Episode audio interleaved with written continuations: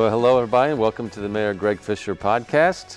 Uh, public safety is always the number one priority for our city, and this is complicated work because we know that crime, particularly violence, is influenced by a lot of factors, starting with poverty and lack of opportunity.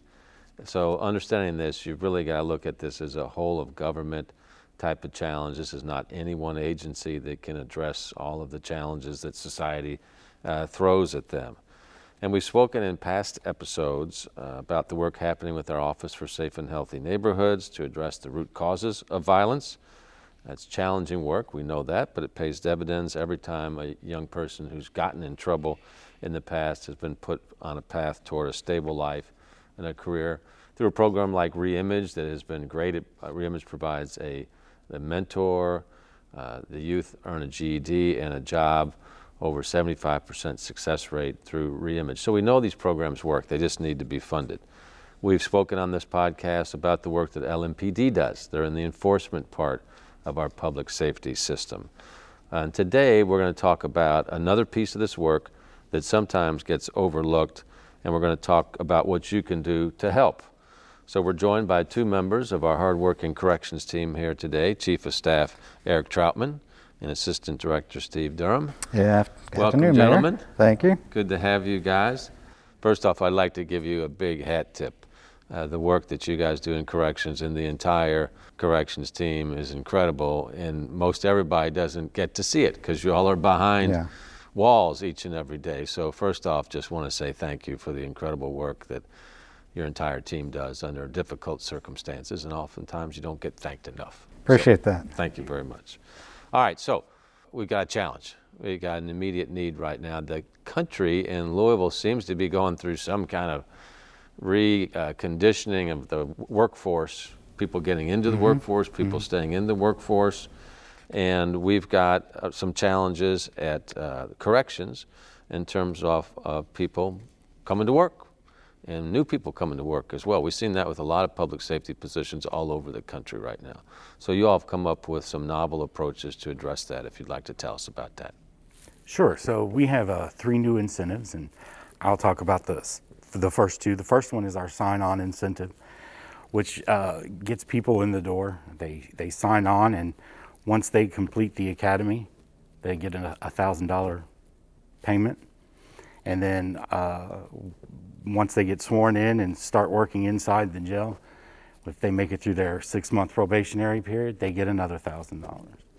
Um, so hopefully that helps bring people into our, our fold. And then the second one we have is the stay on uh, incentive, which is for our current staff that are already there. And um, September 1st, anybody who was on our roster as an employee got $1,000. Didn't have to do nothing, it was just there for them.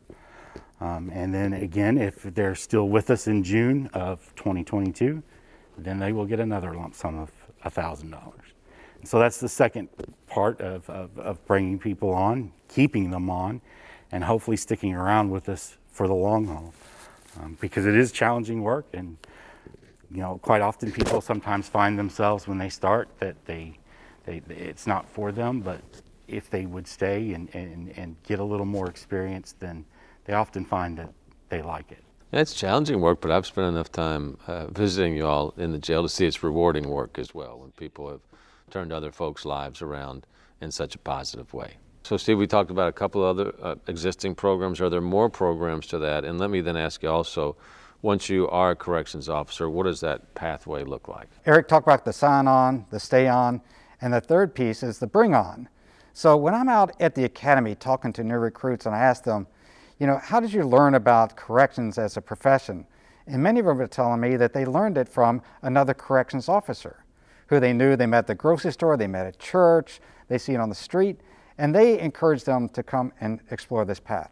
So the bring on is for corrections officers to get out there and be the recruiter and get to individuals to encourage them to come on and get engaged in corrections. So for the current employees, if you refer someone who then graduates from the academy and stays on, that's a, a, a, a bonus to you. That's a $1,000 bonus for each individual that you get up to 10. So that's $10,000 a, a term that men and women who are working there can earn by referring good quality candidates that stay connected with corrections.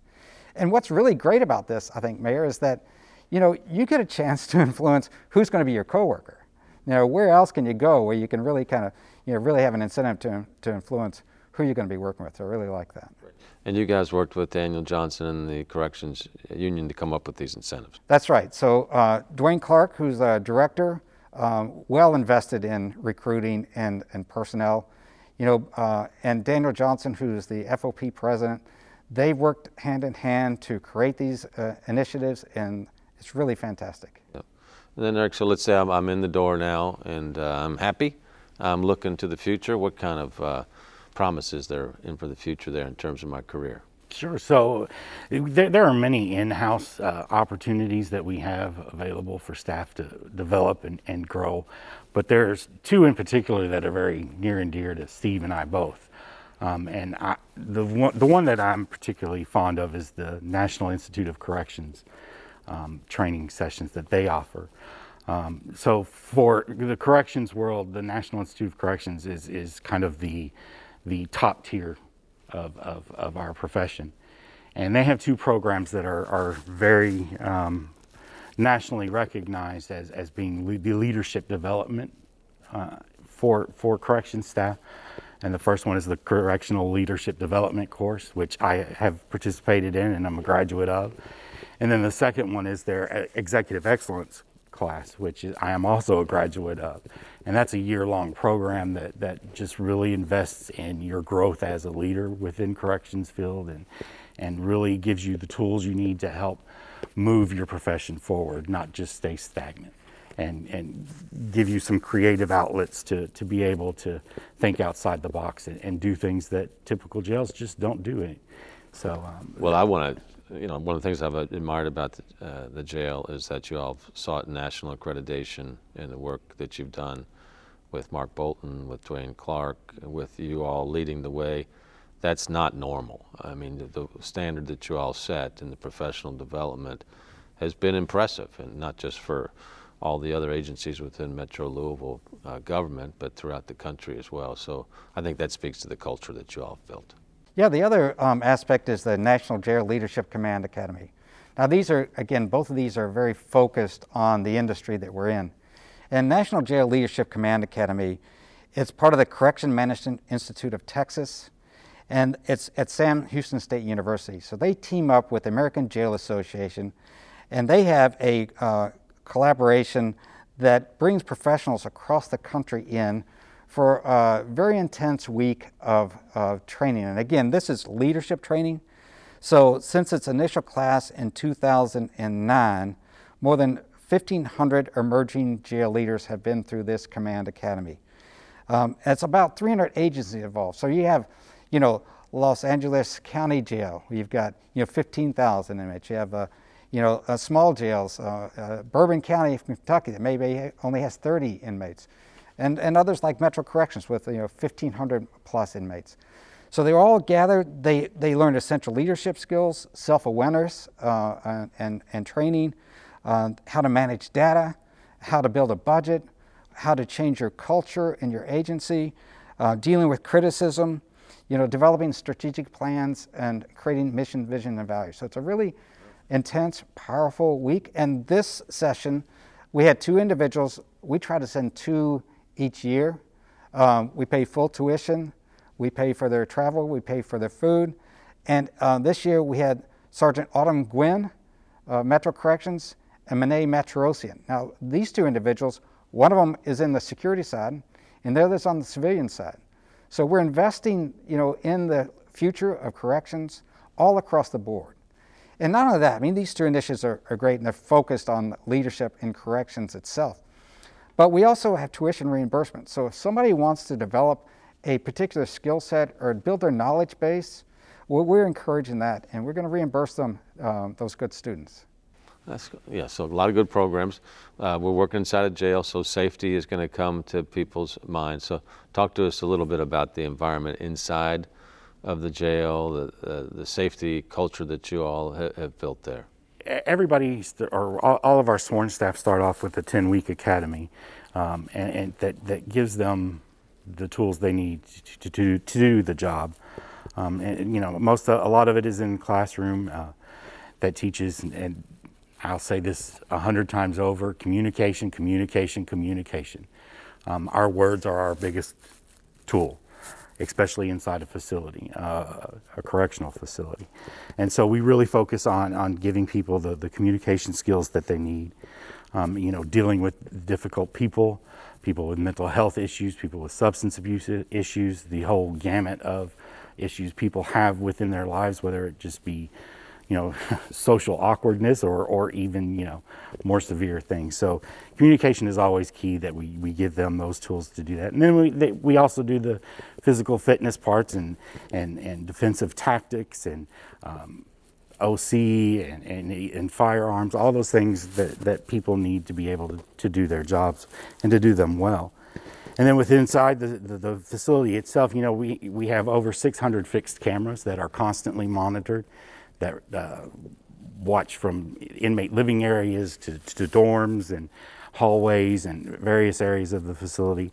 And then all of our uh, officers are now equipped with a body camera to be able to uh, record any any issues that they face when, when dealing with inmates. And then something we're currently in the process of doing right now is issuing every officer their own radio. So if you can imagine being the officer that has to uh, respond to a, a, dorm disturbance and going in there and not having a radio or, or one that's not functioning right, um, you know those radios are, are their, their, their beacons for help. Um, so we're very excited that we're now being able to issue uh, each officer their own radio to be able to, to, to, to reach out when they need the help that they need. So we're, we're always looking at ways to improve our security systems. Um, you know, we just recently upgraded all of the integrated system itself. So um, the investments that we've continued to make as a city, I hope everybody feels good about that. Obviously, safety is the number one thing. But let's step back for a minute, Steve, and just talk about what is the average day look like inside of the jail. Yeah. So if you look at uh, what happens, so let's let's start with the the Sally Port doors fly open. A police car comes in we're the only jail in town, so they're going to have an inmate that they're going to deliver to our custody. And that's a transition that takes place at, our, at the back door of the organization through the Sally Port. Individuals coming in. Now, remember, men and women at corrections are looking at individuals to try to assess their needs and evaluate their immediate needs. So when they come in, the first thing we're going to do is, is enhance public safety and conduct a search. So it's a pat down search of the individual, making sure they don't have any contraband on them or things that that might have been in their pocket uh, and forgotten about. People do it all the time, you know, clippers, nail clippers, and pocket knives, they leave them. So we first identify all those things and make it safe for the individual to move forward.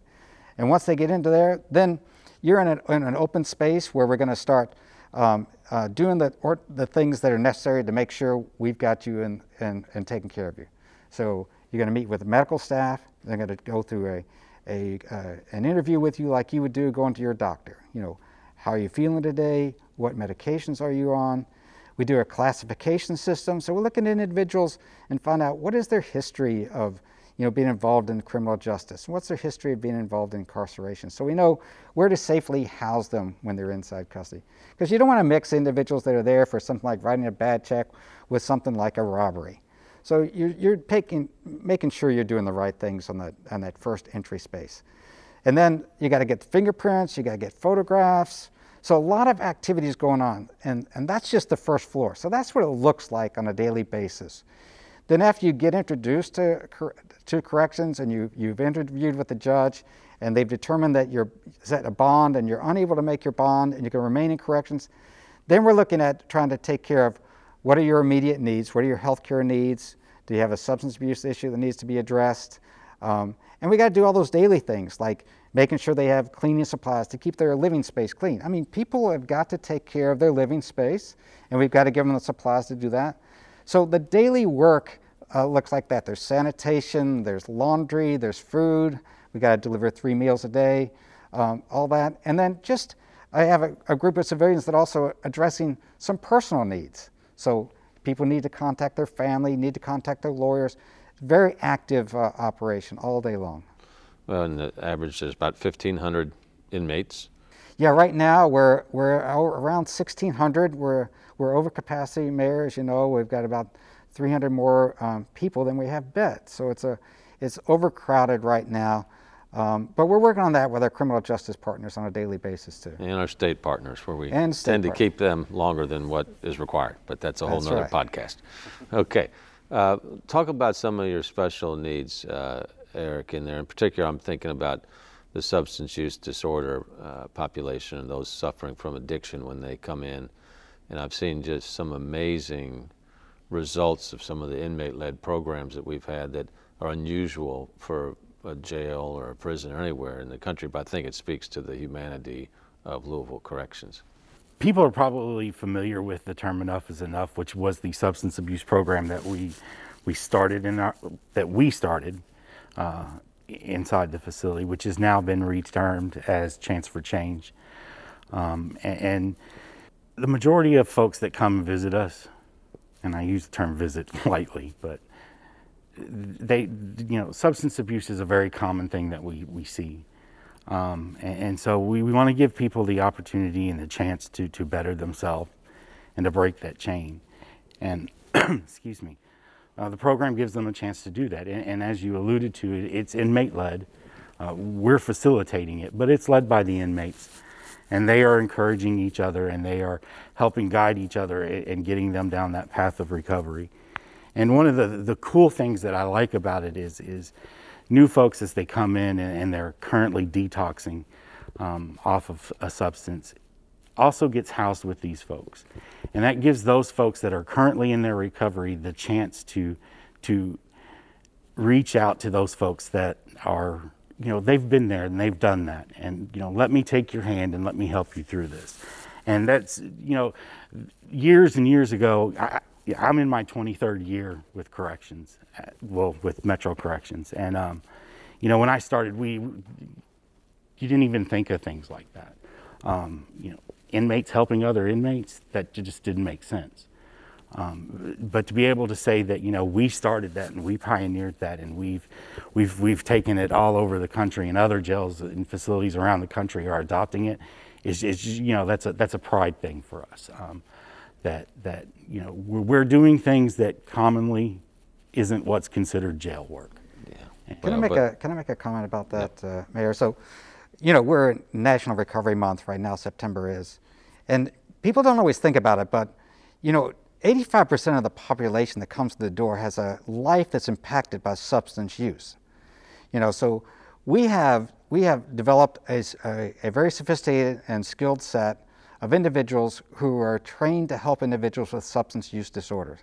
So, you know, we we provide substance use uh, treatment and mental health services at the same time because there's often a very close combined uh, you know challenge with that.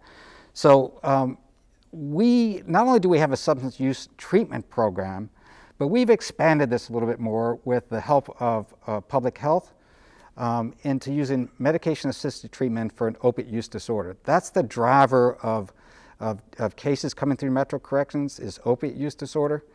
And so what we're doing in that space, we've, we've teamed up with national organizations, the, the, the Bureau of Justice, um, and we are providing individuals who are, who are in the community on a FDA approved medication of methadone or Suboxone. And we're providing continuous care of that medical treatment while they're in jail.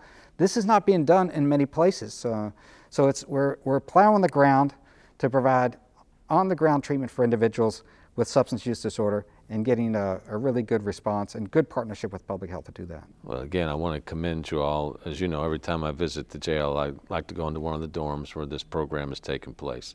And to see a new inmate detoxing basically right there in the cell with the other folks that have gone through it before, helping that person calm down, cleaning them up, whatever, it's a spiritual transformation that takes place too. And then, as you know, when we saw some of the folks in those programs at the holidays when their families come, of the females that are in that program, I mean, all that really helps, I think, get the ladies back on the track to say, okay, whatever I was in here for in the jail, I'm not going to do this again.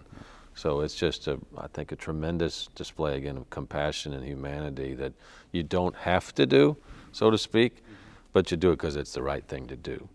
and we're looking for corrections officers that kind of have that combination that you know the, the heart of a social worker if you will with the mindset of okay but there's some rules also in society that we have to follow as well. So take us through kind of the typical day of a corrections officer. What what does that look like So as I said, you know, I'm in my 23rd year over there, and and um, I, I will tell you that initially I had I didn't plan on staying and did you come in the door just as as the corrections officer. Okay. I started on the floor doing doing doing corrections work.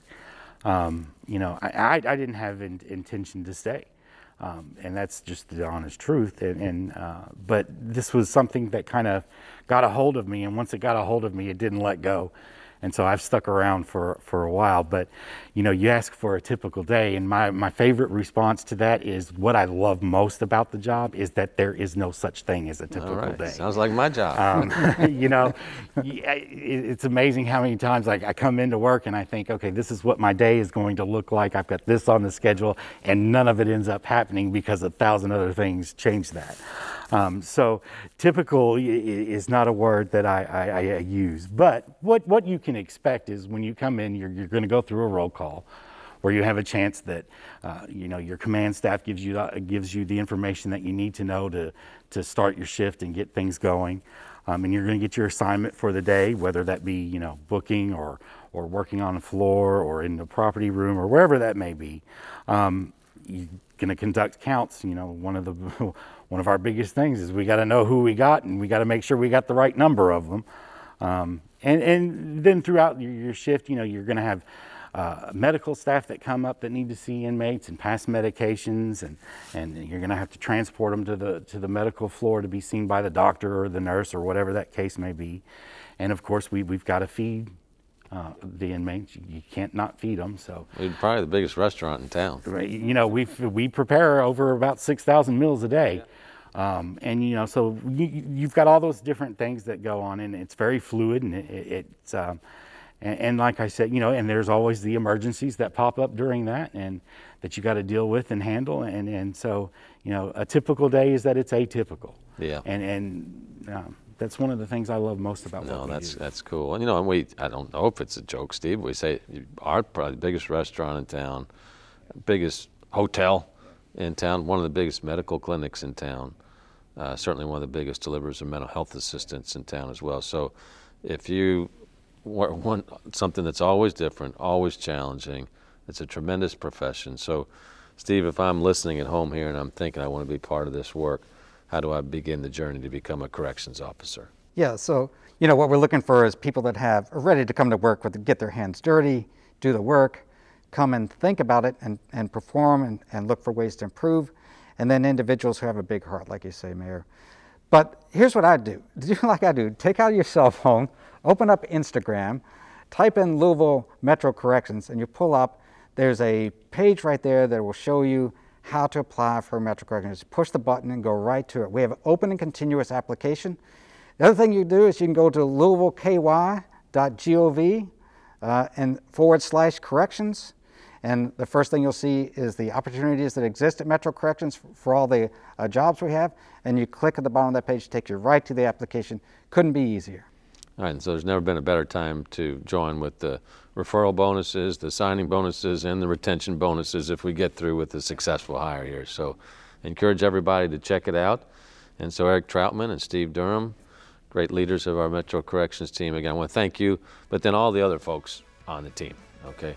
Our good union that we work with, all the management we work with, it takes everybody to pull this together. So thanks everybody, and we look forward to seeing you next time on the Mayor Greg Fischer podcast.